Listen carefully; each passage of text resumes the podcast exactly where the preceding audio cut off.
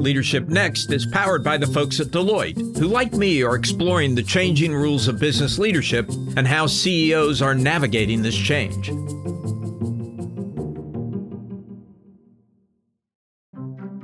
Welcome to Leadership Next, the podcast about the changing rules of business leadership. I'm Alan Murray. And I'm Michal Lev-Ram.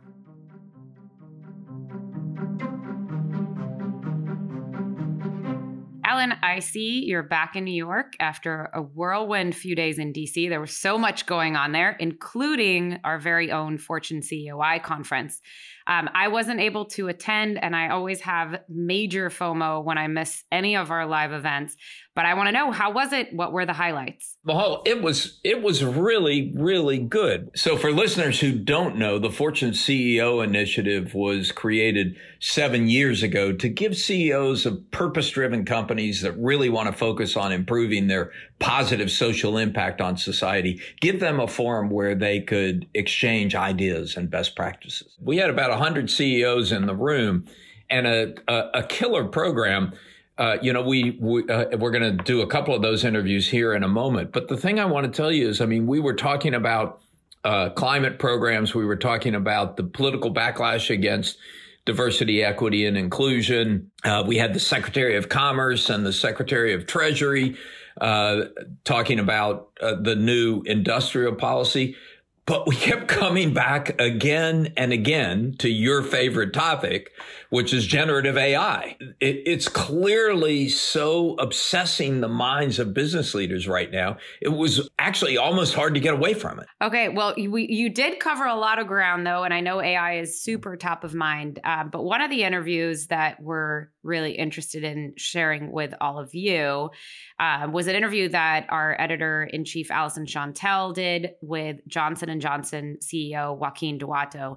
Um, tell us a little bit about that one. Well, it, it, was a great interview. Alyson did a really nice job. I mean, the thing about Johnson and Johnson is it has been a purpose-driven company for many years. It has this famous credo that they uh, that they really train everyone at the company in. And Joaquin was a perfect representative of that credo. I think you'll get that in this conversation. And just for some background, uh, Joaquin became CEO of J and J in early 2022, but he joined the company 34 years ago as part of Janssen Pharmaceuticals in his native Spain.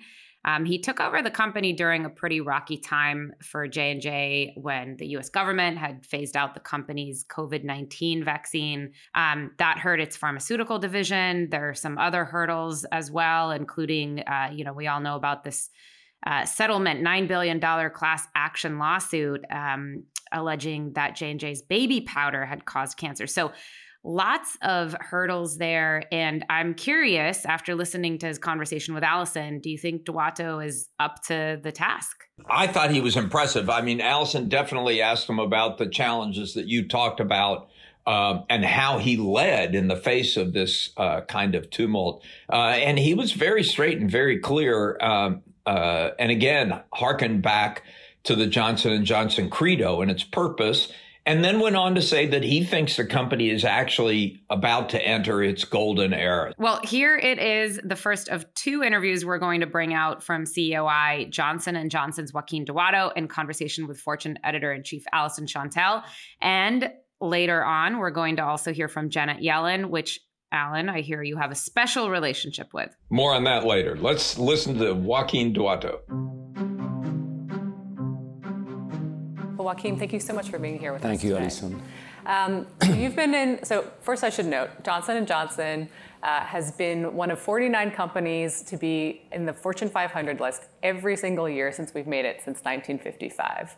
Um, this year, they clocked in at number 40. Um, as Alan said, the healthcare and pharma markets have been booming. Um, and you've been in the job for two years, but you've been at the company for 34, so you've seen quite a bit. Um, two years in, what's your primary focus and biggest surprise since becoming CEO? Thank you, and um, it's uh, I'm proud to be uh, the CEO of Johnson & Johnson. In our 138 years of history, we have had only eight CEOs, uh, and I am the first one who is not born in the U.S. So I'm proud to represent that, and uh, certainly it's a great legacy that we have had during this period.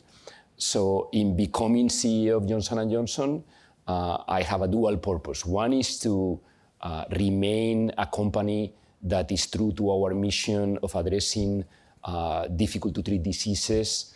Um, and the other one is to be able to continue to be a company which is principle based, people based, and maintains the reputation that we have had during such a long period of time. Now, is it true that you didn't get the job at first? I mean, not the CEO job, but you initially, when you were interviewing 34 years ago, yeah, they said no. It's true. I when I finished graduate school, I interviewed with Johnson and Johnson, uh, and I didn't make it to the second interview. So um, then I, I joined another company, a pharmaceutical company, and eventually found my way back to uh, Johnson and Johnson, and I've been here for 34 years. Yeah, I mean, the longevity of your career there, I think, is telling, and the attrition rate is shockingly low at Johnson & Johnson, right? Yeah, it's it's very low. Uh, it's lower than the industry and our peer companies, and I think there's a number of reasons for having low attrition. One is the size of the company that enables people to work in different sectors and have careers within Johnson & Johnson. Sometimes I say Johnson & Johnson has its internal job market. The other one is that people simply like to work for Johnson & Johnson. Uh, our engagement levels are high. People like to work for a company with a purpose in healthcare. We are a company that pays a lot of attention to inclusion, so everybody feels good when they come to work.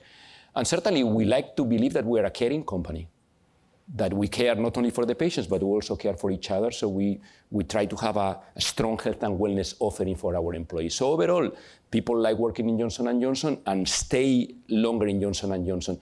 Our average tenure, for example, in the US is more than a decade. Wow. So people can do careers, and, and we are happy of that. We, we, we are glad that people like to stay at Johnson & Johnson longer. Mm. So when you became CEO, and even in your memo to become CEO, you had said, "I think we should spin out the consumer business. Um, you know, Johnson and Johnson can compete with L'Oreal there, but should it?" And so, could you speak a little bit about Kenvue, which is the company that you spun out just earlier this year? It's now publicly traded. Um, how you, why you did that? Um, why is return to focus important for Johnson Johnson versus diversification of businesses? Yeah. So Kenvue is our consumer company. So when you think about the Johnson & Johnson and the brands that you know about Johnson & Johnson, Band-Aids, uh, Tylenol, or baby shampoo, now they are all in Kenvue. Uh, why did we decide to uh, separate Kenvue and create a global consumer champion with Kenvue? Because we thought that uh, focusing on the consumer market and focusing on healthcare was going to deliver better results for consumers and for patients. Uh, for us, it was very complex to be able to compete with L'Oreal, as you mentioned, uh, in skincare, and at the same time compete in biologics with biopharmaceutical companies and in surgical robotics with medical technology companies. So we thought there was a benefit for Johnson & Johnson to be exclusively focused on healthcare, on research and development, on innovation, and that was going to create uh, a better platform for us to be true to our mission, not only in the next two or three years or post IPO, but during a long period of time. Mm. One thing I do want to make sure I hit on is um, R&D is a, huge part of Johnson and Johnson. Um, what are you seeing in the space? You've said that this is the golden era um, for your business, that there will be more change and more uh, positive movements towards curing disease um, over the next few years than you've seen in the last yeah. number of decades. Um, so, what are you seeing that's exciting? What are the innovations, and, and what are you doing with things like robotics, AI? How is that all changing the industry? Yeah, so R&D is the the, the heart of an innovation-based company. Uh, last year, we invested $14.6 billion in R&D at Johnson & Johnson. We are one of the largest, if not the largest investor in R&D in life sciences. Um, what we see now, it's a combination of more knowledge on the biology and genetics of disease with an acceleration of that due to technology.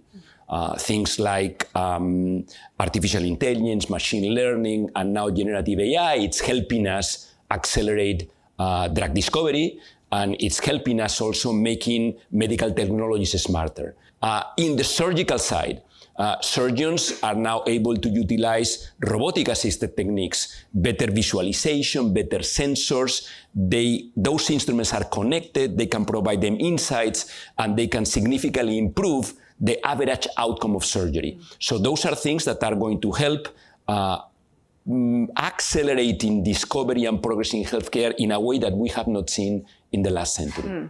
And one thing we had a, a, lunch previously, and you had mentioned, you know, imagine knee surgery, but being done by maybe a robot versus a surgeon. I mean, think about the precision needed. I might prefer a robot for something like that than someone with a potentially shaky hand.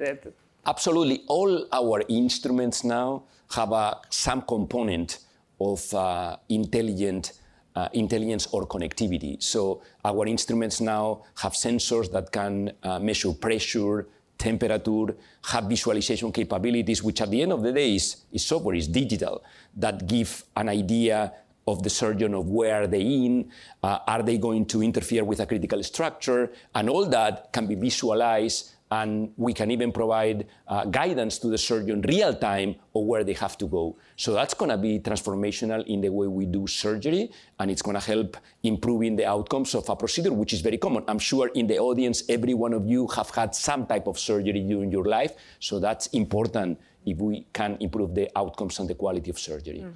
When I think about what we can do as a company, uh, we have the range of technologies to be able to do what no other company can do. We can do cell therapy, but we can do robotic surgery. We can do uh, we can do genetic or mRNA therapeutics, and we can do also smart implants. Uh, so there's a lot of things that we can do as a company based on the number of technologies and capabilities that we have. Mm. So, as the leader of a company, you have to lead in good times and in bad. And with a company as large as Johnson and Johnson, there are hard things, and there are lawsuits. Um, you've had talcum powder lawsuits. I don't opioid crisis to deal with, um, COVID, um, you know, having your vaccine essentially be uh, dismantled. How do you lead in those hard times? How do you encourage your team to not lose morale, um, to stay focused, um, stay focused on the mission when there's a lot of hardship around? Yeah, we do it with conviction. Uh, conviction on the principles of uh, our credo. That, by the way, this year is the 80th anniversary of that the, the credo was written. And uh, we do it by having a trajectory of uh, more than 100 years in which we have always tried to do the right thing for the patient. When we uh, make a mistake, we take responsibility, and when the facts, the science, and the law are on our side, we stand by our products and we have been able to manage this, um, this balance during many years. But the people in the company working at Johnson & Johnson have a genuine passion of doing the right thing, and we don't do it for the recognition. We do it because we have convictions. And those convictions normally help an organization to manage change. I'm convinced that purpose-driven organizations are much better in managing change. And our organization has a strong tradition of being a purpose-driven one. We internally we say we are the original mission-driven company based on the fact that our credo was written 80 years ago. 80 years ago, talking about putting the patient first, the employees, the communities, and then if you do the right thing, uh, it's going to be good for the shareholder was an very innovative, very different. So I think that that's part of the energy that people at Johnson & Johnson have in order to navigate the ups and downs that anything in life it's going to present you with. Mm that was a really interesting conversation. Um, I think Joaquin put in such plain language everything that we explore here on Leadership Next when he said purpose driven companies are better equipped to manage change. And Alan, I'm wondering if you have thoughts about that. Well, obviously, I agree with that. But I think the other thing that I, I thought he captured very well was just the sense, and there were other leaders in other industries who who conveyed this same sense at the conference that we are on the cusp of something very big here in terms of technological transformation. It, it will mean a lot to companies like his uh, in the healthcare business. Yeah, and I think it's uh, obviously always been a very competitive landscape in J and J's space, but it was interesting to me that he also talked about some consumer giants like L'Oreal as a competitor today. And by the way, little teaser here we have the CEO of L'Oreal on an upcoming episode. Looking forward to that one. I'm sorry I had to miss that interview, Michal. Well, you can you get to have FOMO too, Alan, once in a while. I do. Jason Girzadas, the CEO of Deloitte US, is the sponsor of this podcast and joins me today. Welcome, Jason. Thank you, Alan. It's great to be here. Jason, our ideas about work where we work, when we work, how we work, all of those have continued to evolve since the pandemic. Is that a problem for business or is it an opportunity for business? That's a massive opportunity. Although I think that the answer is less clear, it is a profound set of challenges to be sure. But in the end, it's an opportunity to create a workplace, particularly in the face of more long term systemic talent workforce constraints and limitations that brings out the best of a workforce. So people can be their genuine self at work, can have heightened levels of productivity, and feel supported in all that they do. But I don't think the models are clear, and we're seeing lots of experimentation, whether that's around hybrid and what does it mean to actually co locate and what degree of co location matters. It's also a function of how does technology get embedded into the workplace such that employees and workforces feel supported and enabled. And also the cultural elements related to diversity, equity, inclusion, and feeling supported to be your genuine self at work. It's the combination, Alan, of all those factors that leading companies will innovate around and find novel ways to bring together that will be highly desirous of leading talent and will be a differentiator in terms of businesses using their workplace and their work processes to win in new and different ways. Jason, thanks for your perspective and thanks for sponsoring Leadership Next. Thank you.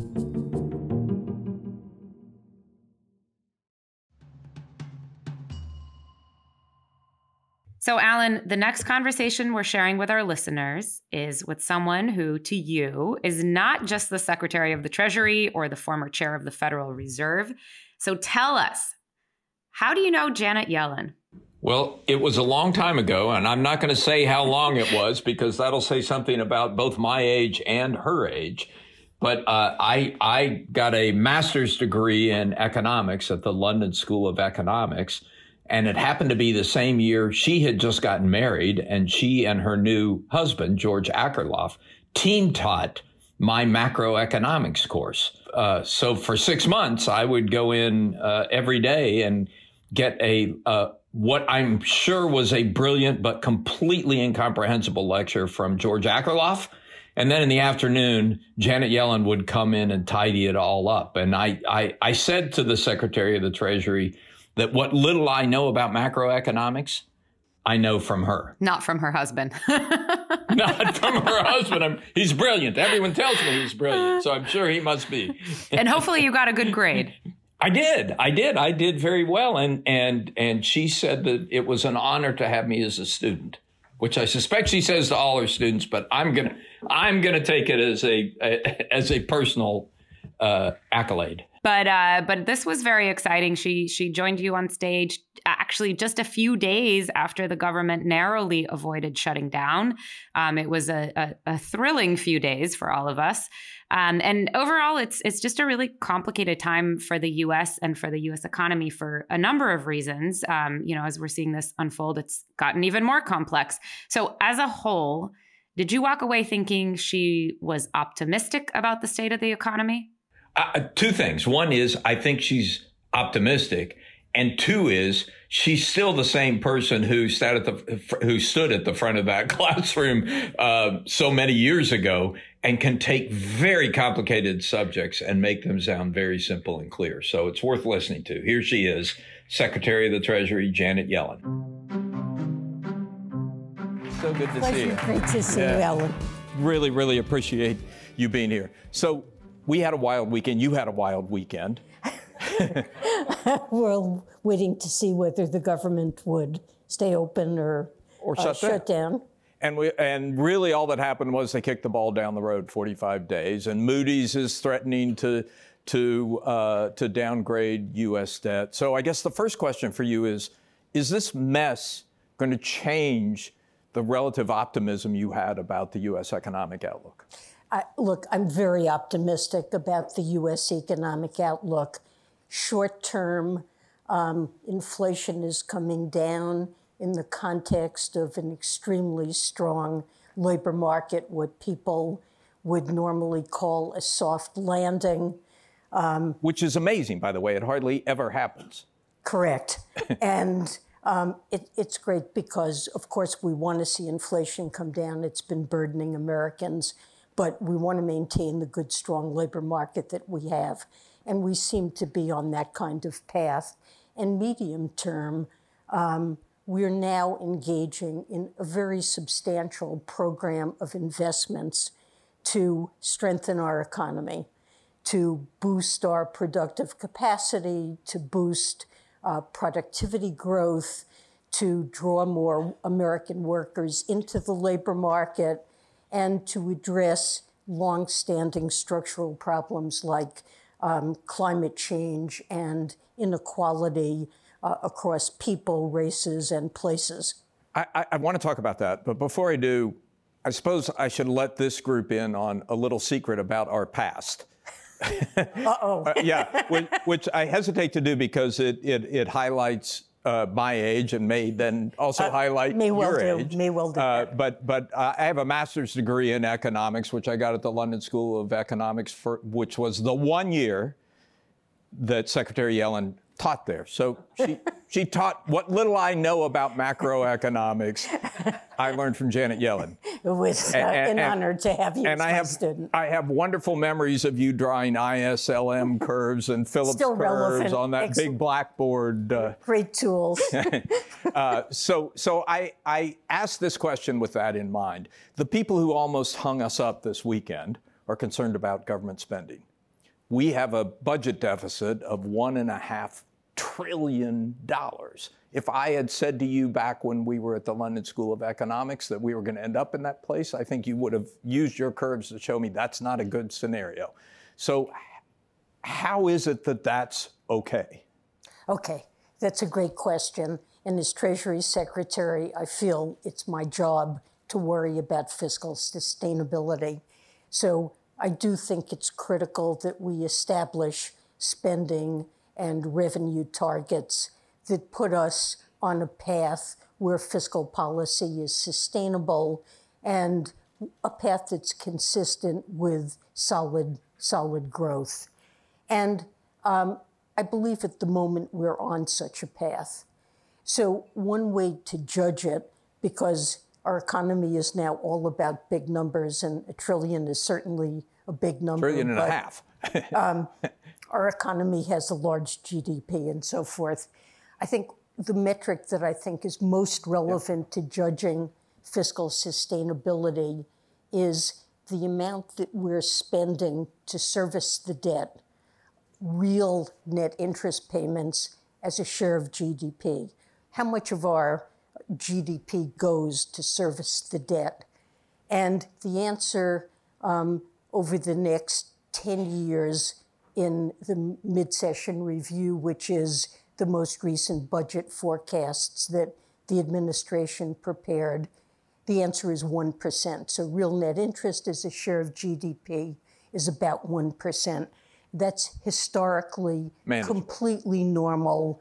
Um, some guidelines would say try to keep it under 2%, but it's 1% for the next decade. Now, I will say that that budget does assume def- meaningful deficit reduction over the ne- next 10 years. There were 3 trillion of deficit reduction incorporated into it, along with a significant program of investments in our economy, but ones that are financed by collecting greater revenues in a way that we think is fair, where the burden largely falls on corporations and very high income taxpayers. And I do want to come back to the in- investment piece of it, but before I do, I mean, the other thing that that assumption depends on is how high, how long do uh, do interest rates uh, stay? Which is a big issue not just for the government, but for any company that's carrying a substantial amount of debt. How long are how, how long are we going to, you know, are we going to have to roll over all our debt at rates that are double what we initially had?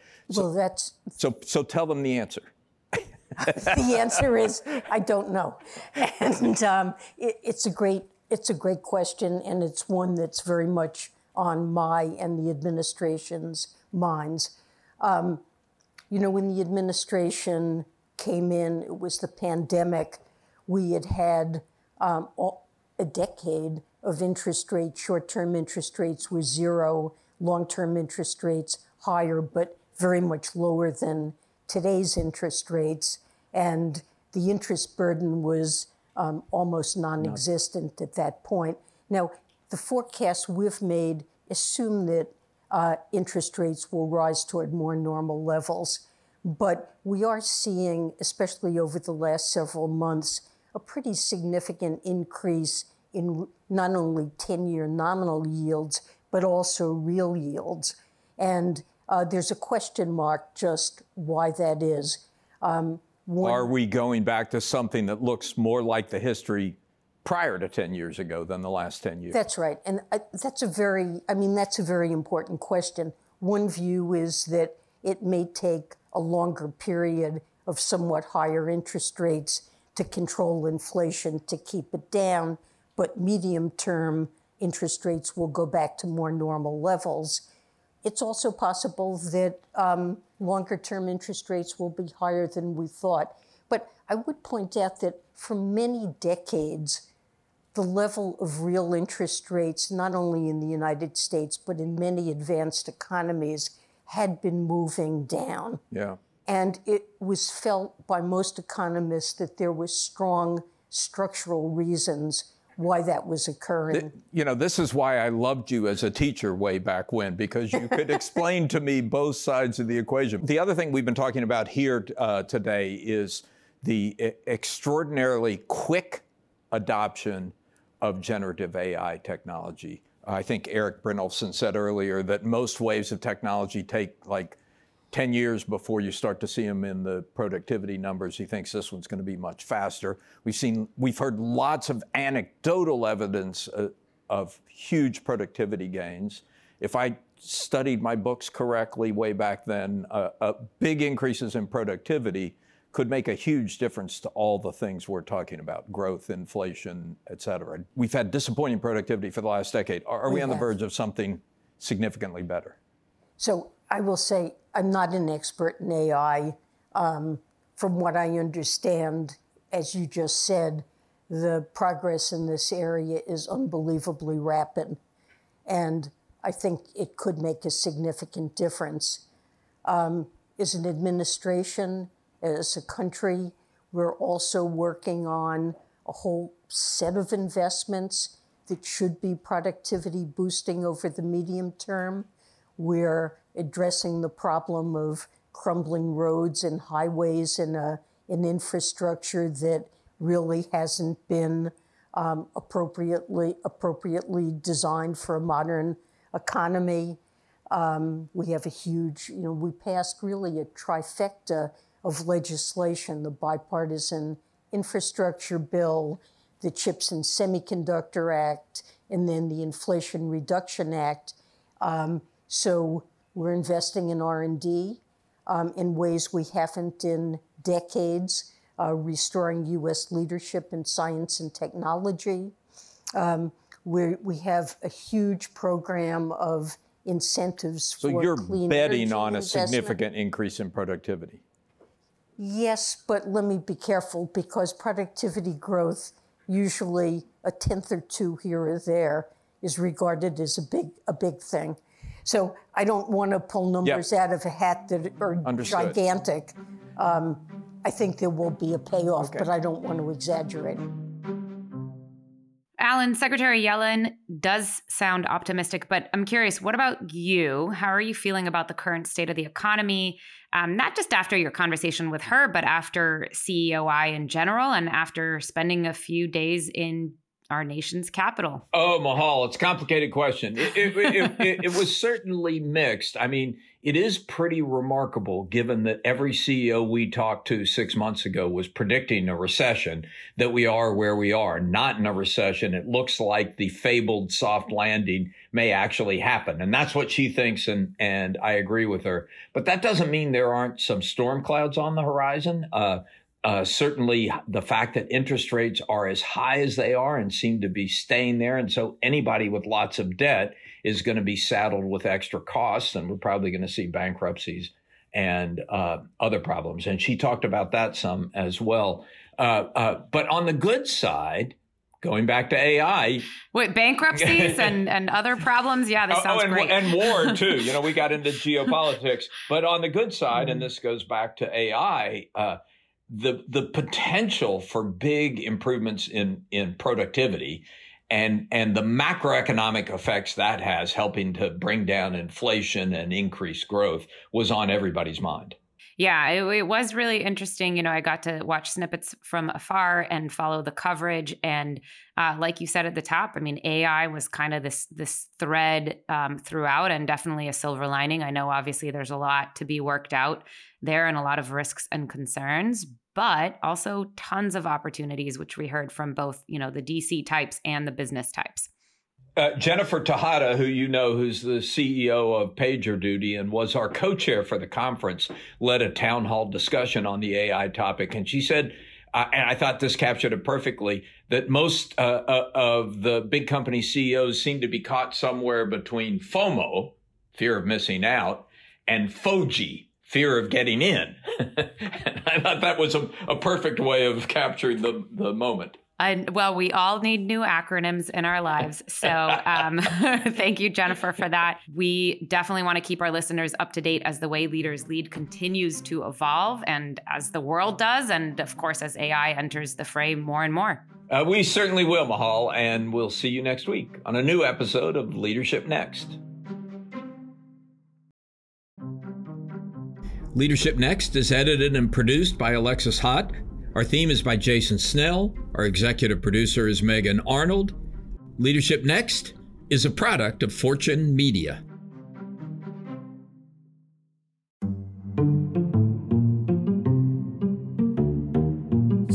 Leadership Next episodes are produced by Fortune's editorial team. The views and opinions expressed by podcast speakers and guests are solely their own and do not reflect the opinions of Deloitte or its personnel. Nor does Deloitte advocate or endorse any individuals or entities featured on the episodes.